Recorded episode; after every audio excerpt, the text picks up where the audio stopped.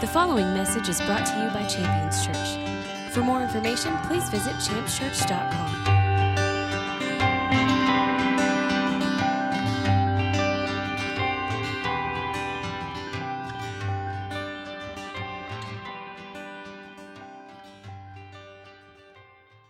Okay, I want to get into the word this morning. I mentioned I wanted to kick off a series. Now, it's, it's not always uh, uh, inspired by a current event, but we had a really great time at the men's group yesterday. We were talking about peace, and Marcus brought the word that was really great. It opened up some discussion. And as I was thinking about it later on, I was thinking, you know, there's something about the, the, the discussion there that continued to stir in me. You know, the, the, to, to put it in a nutshell, and it's not a, a, complete nutshell. I mean, Marcus brought a very thorough and full word, but the, the concept was, you know, God providing peace as we make decisions and choices, and having that peace versus not having that peace. And, and it, it came to, to my attention as I was pondering that and thinking about that. You know, God's really done some incredible things on our behalf to help lead us and guide us. And um, peace is one of those things. In fact, we're going to talk about peace, but not today. But the point is, is that we, we need direction. We need to, to have understanding and counsel. I mean, we need a, a roadmap. We need to, to know which way to go and, and when to go that way. I mean, we need counsel and direction and things.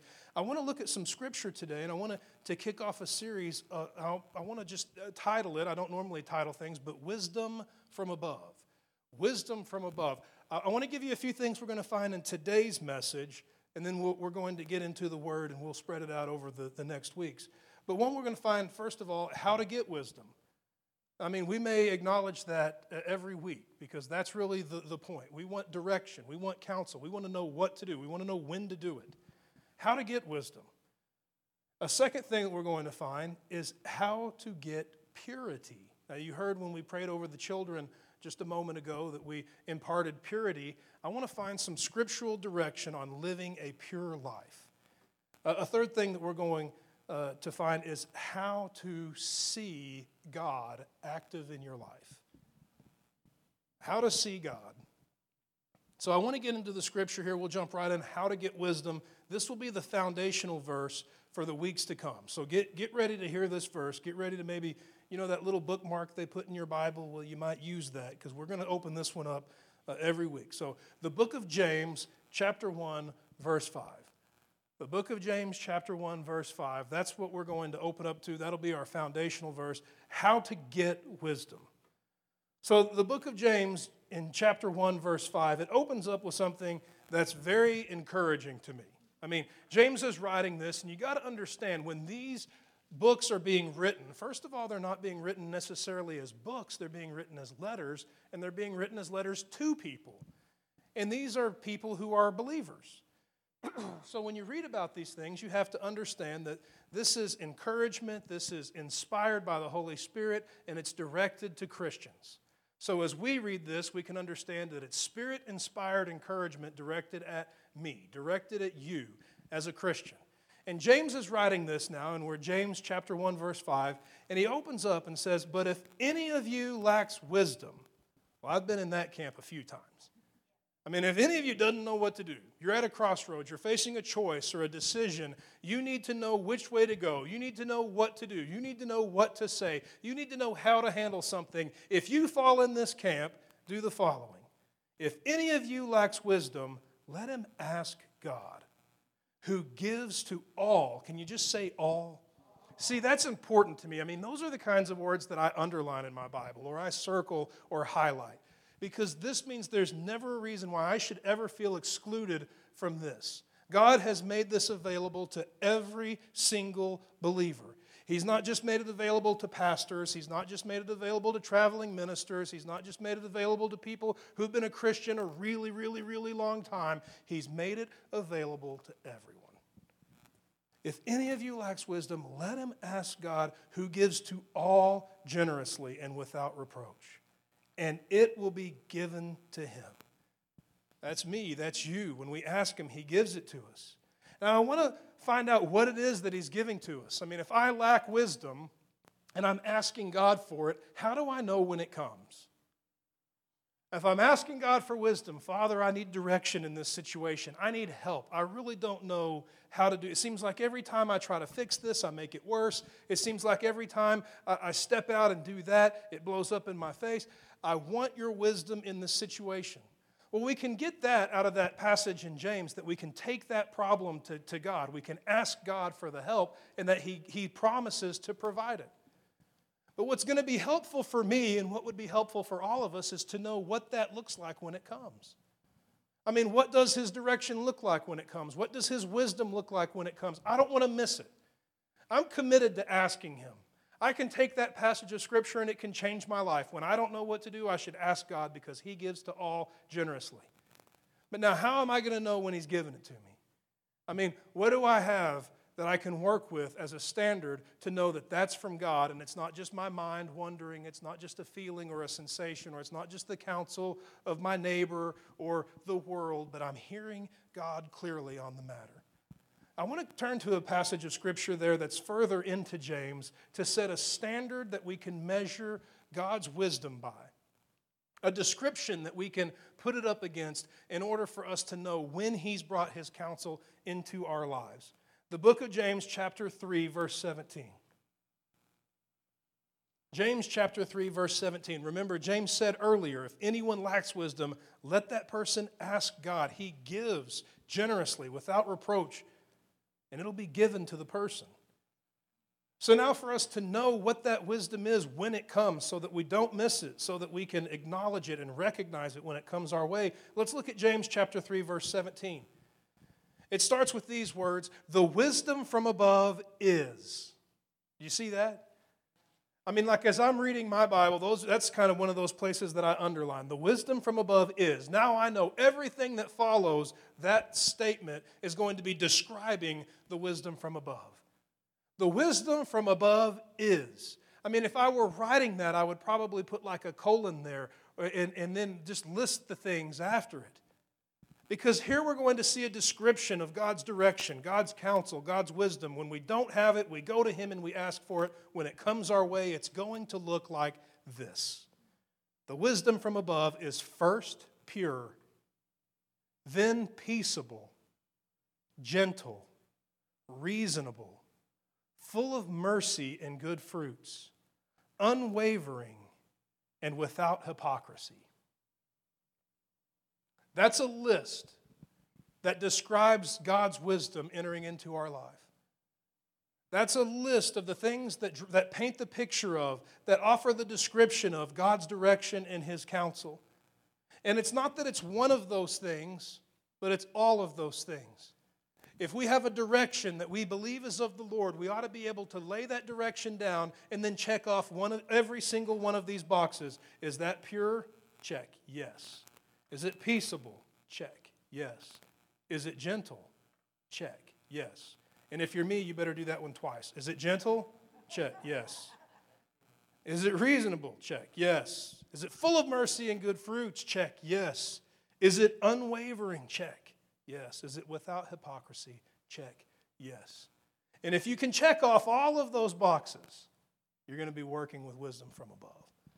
Now, I want to talk about wisdom from above, and I want to talk about that first description, pure, that it's pure. And if you're like me, you, you think about words and you, you realize there's words that you use more than others, and so you often likes to, to substitute words where things make more sense to you. I really don't use the word pure often when I'm teaching or preaching, but I use the word holy a lot. They're one and the same. Holiness is purity, purity is holiness. Pure means without any corruption. Holiness means without any corruption. So let's just use the word holy there. Wisdom from above is first holy. Now, there's a reason for this. I mean, God's word is always going to be pure. It's going to be without corruption. It's going to be perfect. It's going to be holy because God is his word and God is holy.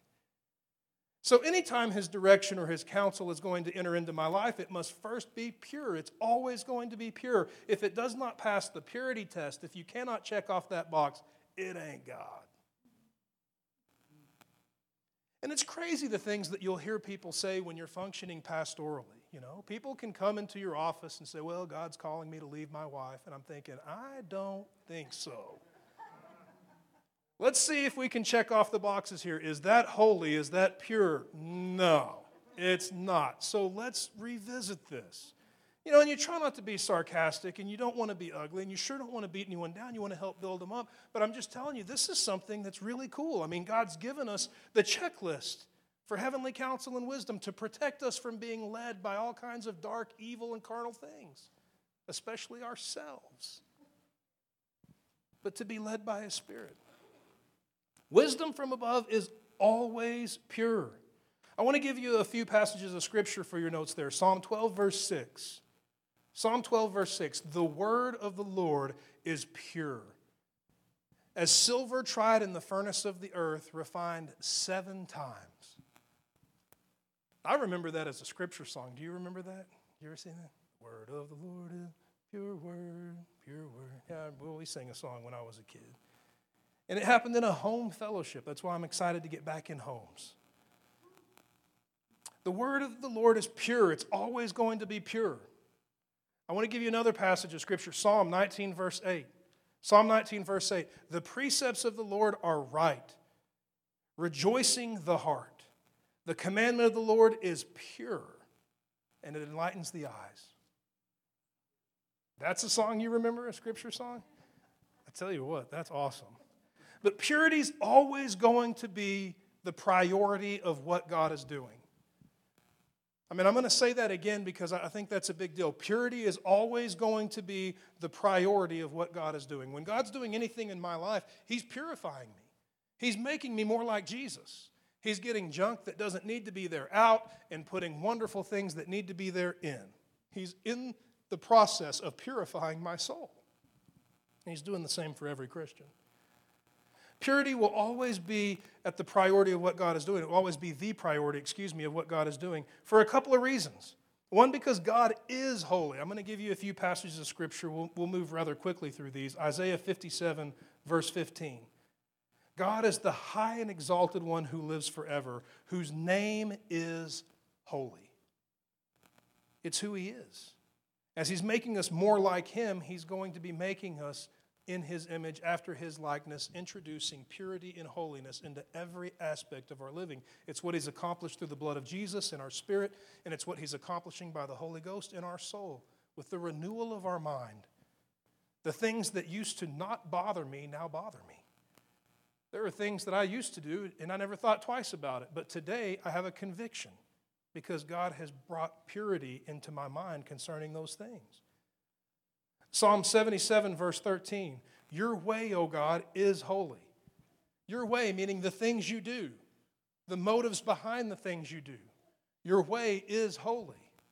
Not sometimes, not a little bit, but 100% all the time. Your way is holy.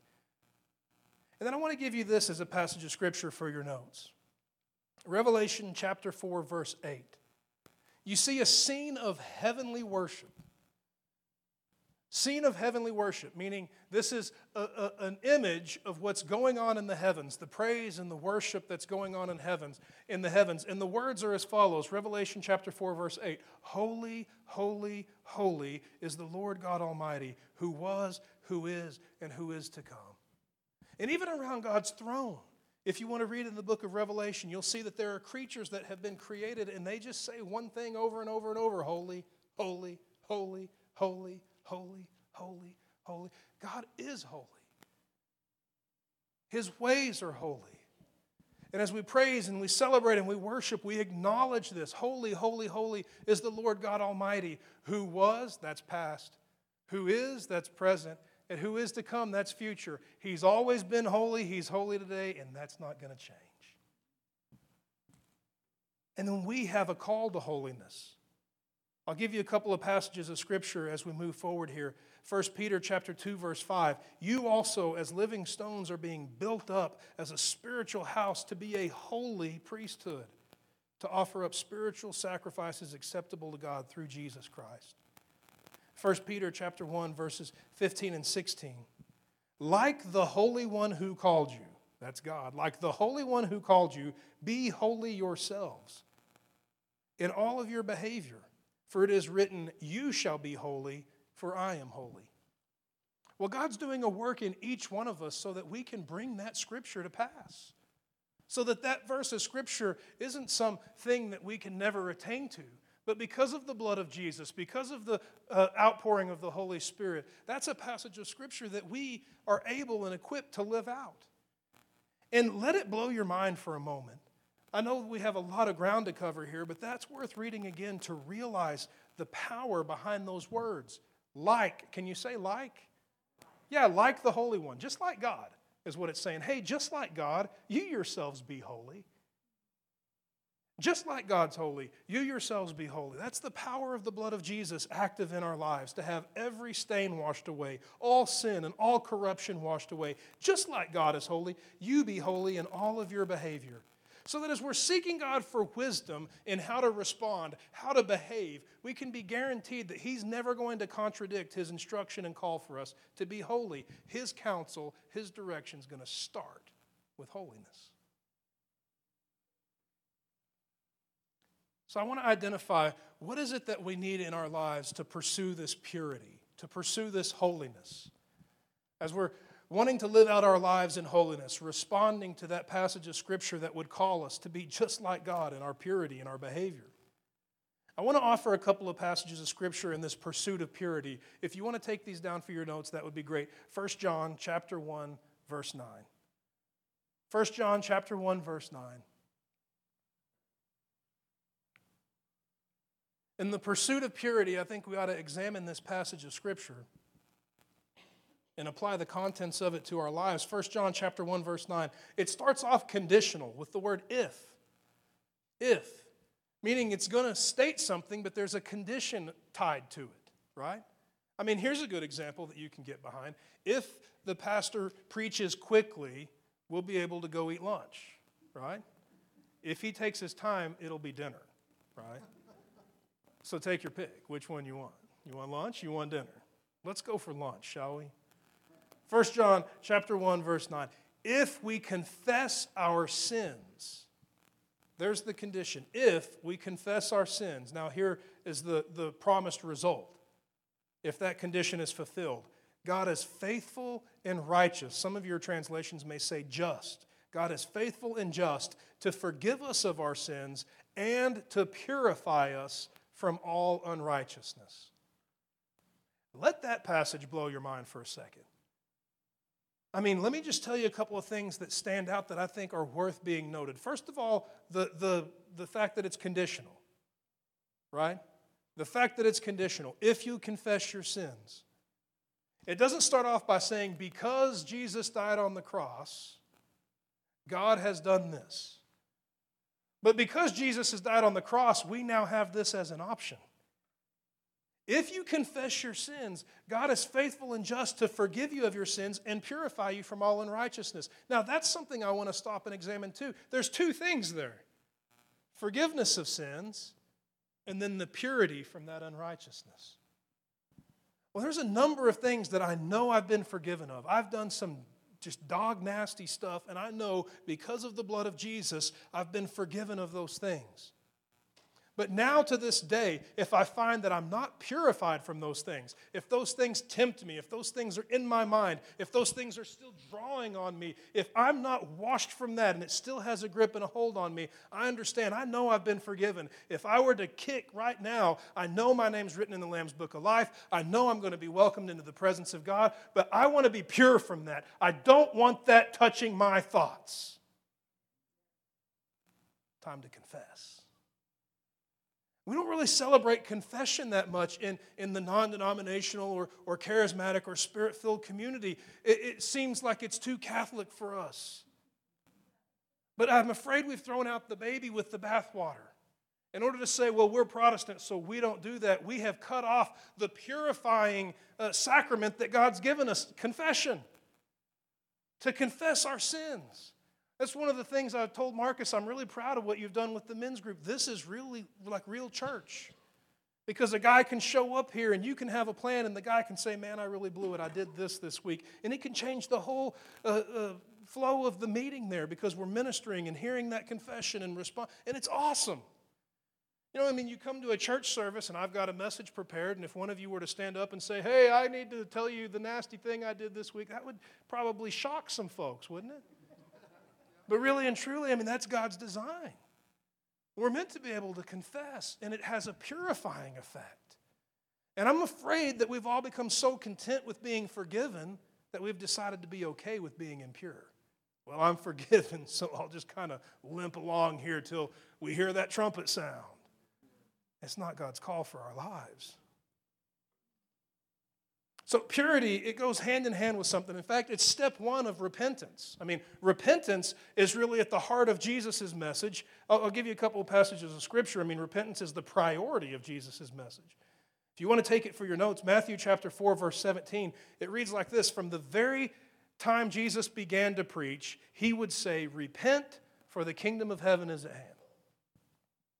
I mean, I read that and I, I, take it literally. I picture him standing up to deliver a message, and, and the whole point, the whole purpose behind any message, whether he was talking about fishing nets or seeds or treasures in fields, it didn't matter what the message was. The point was it needs to bring repentance because God's kingdom is here. Repentance starts with that confession. But repentance and confession are not necessarily one and the same.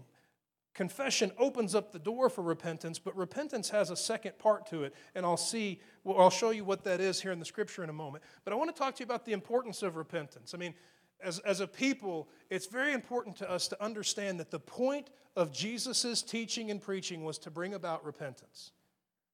And, and really and truly, I mean, let's just say that we had some who were present here who needed uh, deliverance. They needed devils cast out of them. We had some who were present here who were sick and they needed to be healed. We had some who were present here who were dead, and of course, we need to see them raised up. And we all came to church, and you saw all of that stuff happen.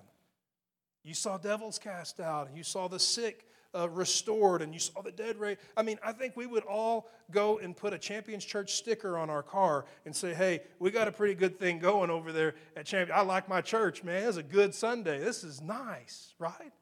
I mean, I, I probably would be the first one to say that. But the truth is, that's not our goal. It's not our goal. I want to give you a passage of scripture here just to let you soak on. I mean, you think about this in your own time. Jesus delivered the most powerful message. He never preached a dud. The guy is speaking words of truth. He's hearing what the Father is saying and revealing it. He is the Word of God. And as he speaks, he speaks with authority. Devils are cast out, sickness is removed. I mean, you see the results of holiness in every aspect of his ministry. And I want you to see this passage of Scripture out of Matthew. Matthew chapter 11, verse 20.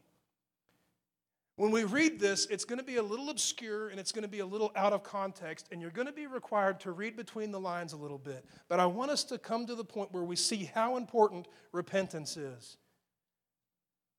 Jesus is talking, and he's talking uh, uh, about cities, cities where tons of miracles were done. Where, by our accounts and our standards, they would have had some rocking church services. And here's how it reads so that I don't add too much or paraphrase too much Matthew chapter 11, verse 20. It says, Then Jesus began to denounce, that's not a good thing, the cities in which most of his miracles were done because they did not repent. I mean, most evangelists or ministers that I know would be talking up those meetings. Man, we were in Toronto and you should have seen all the miracles that were done. And Jesus would probably be standing there and saying, Well, how many people repented? Ah, we didn't really count. Because that's the point with Jesus. It's the point of his message. It's the point of everything that he's doing. And the reason for that is because, one, it starts with purity. Repentance has a purpose, and that purpose is to purify our lives, to remove sin and corruption from our lives. I want to look at two passages of Scripture to define repentance, and we'll be moving forward from this. I'll give you a couple of passages starting at Acts, the book of Acts, chapter 26. I want to look at verse 20. It says something that I want us to make a note of. It says, Repent and turn to God, performing deeds appropriate to repentance. If we could take that passage there and let that define what repentance is to us, I think we would have a very solid understanding. Repent and turn to God. Well, repent starts with acknowledging, like we read about confessing. It starts with that. You have to acknowledge that something's wrong. I can't repent if I don't acknowledge that I've done anything wrong. I remember one time because I know what I'd been set free from. I'd been set free from a horrible addiction to alcohol that was ruining my life and ruining every aspect of my living. It made me a horrible liar. It was destroying family. It was, it was terrible. It made me a thief. It made me corrupt in every way you can imagine. It was absolutely horrible. Had me in bondage. And I was born again and set free from that, and things are just amazing and everything's great. And I see a man, and the man is suffering the thing that I'm familiar with. I, I, know that he's living the same life that I used to live. And I remember this conviction to go and witness to him. Go and witness to this guy. And so I did. I pulled him aside and I said, Listen, I can see it. I can smell it. I mean, you can tell you're going through this and this and this. I've been there. I've done that. Let me tell you, Jesus set me free from that, and He's present here and now to set you free from that. And the guy said, Oh, I want freedom. I want to be free. And I said, Hallelujah. Let's repent right now. Acknowledge to God these evil things that you've done and, and trust and believe in Him to wash those things away by the power of Jesus Christ and to empower your life with the, the power of the Holy Spirit to see you delivered from this corruption. And he looked at me and he said, I haven't done anything wrong. And so I gave him the whole speech again. And he looked at me and said, I haven't done anything wrong. I realized that that's the beginning of, of repentance. You first have to acknowledge you've done something wrong. It's impossible to repent without first confessing, hey, I've blown it. That confession is important. It's the first part. So, based on Acts 26 20, you see repent. I mean, acknowledge you've done something wrong. And then you see the word and, and turn. Repent and turn. Well, many of you have noticed because I love you so much, I make so much, I want to see you because I just think you're the best. And then I'll think, well, there's pretty good over here too, so I want to see them too because I love them. And so I'll walk over here. But I'll be going in a direction and then I'll turn. In fact, you'll see in the scripture the word return, repent and return. So, as we're celebrating repentance in a biblical form, we need to see first we've got to acknowledge there's something wrong. There needs to be a confession. Then there needs to be a turning. You don't continue in the same garbage that you were doing. So, repent and then turn to God. Performing deeds appropriate with repentance. I read that passage of Scripture and I see that repentance has a purpose, and that purpose is purity. God introducing repentance, Jesus preaching repentance, repentance being introduced into our lives through the gospel is meant to bring about purity. It's meant to, one, cause us to acknowledge the foul things that we're doing, two, cause us to turn away from those things, and then three, begin performing the acts that go along with repentance. I want to give you a passage of Scripture, and it's, it's actually one of my favorite passages of Scripture, and I'll, you'll see why in just a moment. Acts chapter 3, verse 19, it talks about repentance, but it offers a wonderful promise connected to repentance. A promise that in almost every situation or every circumstance that someone is bringing a trial or a tribulation or a frustration or a disappointment or a hurt or a rejection or resentment or any unclean thing into my office for counsel, I can tell you they need what comes at the end of this passage of Scripture. They need this promise. Acts chapter thir- or 3, excuse me, verse 19. It says, Repent and return. I want you to keep in mind you have to separate in order to return. You can't carry it with you. Repent and return. So that, will you say so that? See, so that's now revealing something. It's revealing that we're dealing with cause and effect. Cause and effect. I know it's the same example, but you can use it in the same way. The preacher needs to preach short so that we can go eat lunch. Cause and effect. Cause is he preaches short, effect, we go eat lunch. Repent and return so that your sins may be wiped away, in order that times of refreshing may come from the presence of the Lord. Man, sign me up for that. Sign me up for that. So I like to read stuff forward and I like to read it backwards. And I don't know what it means about me. Maybe I'm a little goofy. Maybe I'm a little off. I don't know. But oftentimes it makes more sense to me when I read it backwards. So let's look at this backwards. In order that times of refreshing may come from the presence of the Lord, have your sins wiped away by returning and repenting, or repenting and returning. I desire times of refreshing. That's the result of having my sins wiped away. Having my sins wiped away is the result of me acknowledging my ways are wrong and turning away from those ways and returning to God, purity. Uh, there's a reason why all of these things are taking place, and I, I want to move uh, through some of these things rather quickly. I'm going to read it, and it may shock the ears, but just allow me to read through them very quickly. We won't dwell on them long. God is really less concerned with what you do, but cons- more concerned with why you do it. Less concerned with what you do, more concerned with why you do it.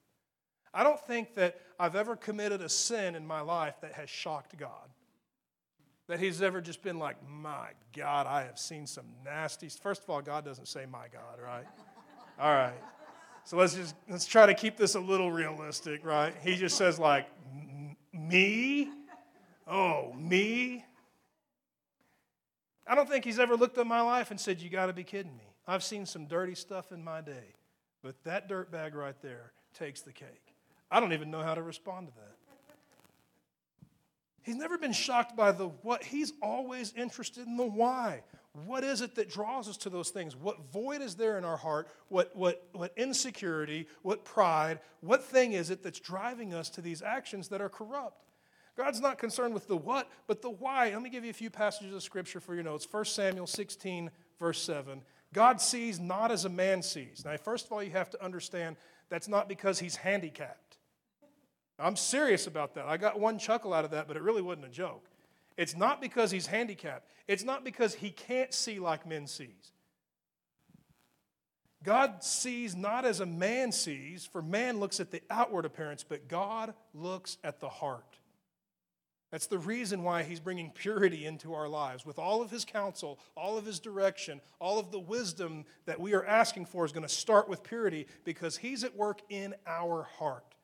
Revelation chapter 2, verse 23. I am here, I am him, this is Jesus talking, excuse me. I am he who searches the minds and the hearts, and I will give to each one according to your deeds. Psalm 7, verse 9. The righteous God tries the hearts and minds. My shield is with God who saves the upright in heart. God's after our hearts. He's after our hearts. Uh, purity has a power behind it. As we're pursuing God's wisdom in His direction, we know it's going to start with purity because purity has a tremendous power. In fact, it is power. Have you ever just thought it interesting that our celebration of the power of God, I mean, that Jesus would tell the disciples to wait in Jerusalem until they're clothed with power from on high, after he told them to go, go, go, go into all of the world, Go and preach. Go and baptize. Go heal the sick. Go cast out devils. Go, go, go. And then he would tell them to wait. Before you go, be clothed with power. And that that power would come from the Holy Spirit. Holiness is power. Holiness and power are one and the same, hand in hand. The power that, that God functions and operates in and that He has released into our life by the Spirit of God is holiness, purity. And you can see the power of purity throughout the scripture, but there's one place where I see it, and I think it's just worth talking about as we close. You can take it down for your notes. I mean, it's, it's a, really a, a piece of history that we can share almost like a narrative. I mean, it reads like a story, but you need to understand it's history, it happened, it's documented. Daniel chapter 3. Daniel chapter 3. The book of Daniel chapter 3. There's a king, and he makes this great monument unto himself. And he's so proud of this monument that he requires everyone to bow down and worship it. It's a golden monument that's some 90 feet tall and 9 feet wide. I mean, probably the closest thing I can think of that we could all wrap our minds around. Have you ever seen one of the blades off one of those windmills being hauled on a trailer? I'll bet that's about 90 by 9. So just take one of those, make it solid gold, stand it up, and you pretty much got it. And every time the music plays, everyone is supposed to drop to their knees. Now, when I was younger, I would have dropped to my knees as a you know, little theatrical bit. I'm, I'm getting a little older now, so if I drop to my knees, there's a chance I'm not getting up. I really like measured that out and weighed it out in my mind and decided not to do it. That's really strange. But everyone's supposed to worship. He makes this rule. He gathers everyone. He says, Hey, listen, when you hear the music playing, you, sh- you shall drop and you shall worship. And then there's a few guys who know that this is impure, they know that this isn't right. God's called these men to lead. He's called these men to be leaders of their people. He's called these men to represent His kingdom. These men have a call, an appointment on their life. But their life now is in peril because everyone who won't bow down is going to die. The king makes it a rule if you won't bow and worship my golden statue, you're going to get tossed in the furnace.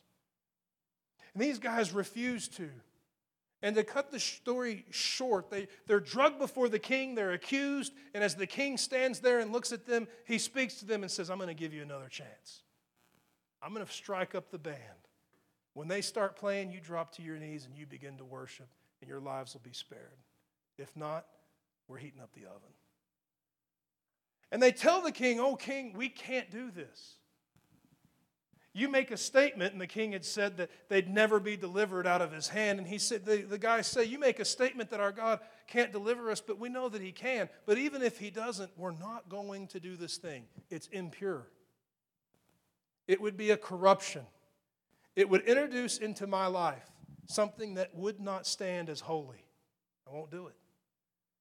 Even with my life on the line, I won't do it. So the oven's heated up, and if you read the story, you ought to read it sometime. It's powerful. It's heated up so hot. You remember the word of the Lord is pure, like silver tried in the furnace of the earth seven times? This king stands and he commands that the oven be heated seven times hotter than it normally is.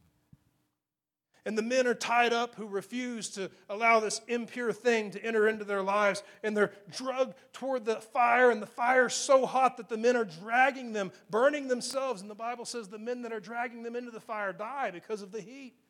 And they're thrown in, all because they refuse to do what is impure. And the moment they're thrown into the fire, the king gazes into the flames, and it says that he stands to his feet in shock. And he says to those who are around him, his wisest counsel, Did we not throw three men in there? And I think it's funny to me that here's all of these wise men, and they're like, one, two, three. Yeah, it was three. He said, Look, there's a fourth one in there. I see four men in there. And one of them looks like the Son of God. Isn't that crazy? I mean, that's wild. And then he calls to them, he, he calls them by name Shadrach, Meshach, Abednego, come out, come out, please. And these men who refused to do what was impure come walking out of the fire. They went in tied up in bondage and they come out free. The Bible says not a hair on their head was singed, their garments weren't burned, and they step out before the king and he begins to decree something. He says, There's no God like your God. And I'm now making a decree that anyone who speaks against your God will be torn limb from limb. This king had some issues, right? Maybe he was bullied as a kid or something. I don't know. But here's the thing just three people. We got more than three people in this room, but just three people who only would do what was pure, who were committed even to their own death to only do what was pure, changed an entire empire. That's the power of purity.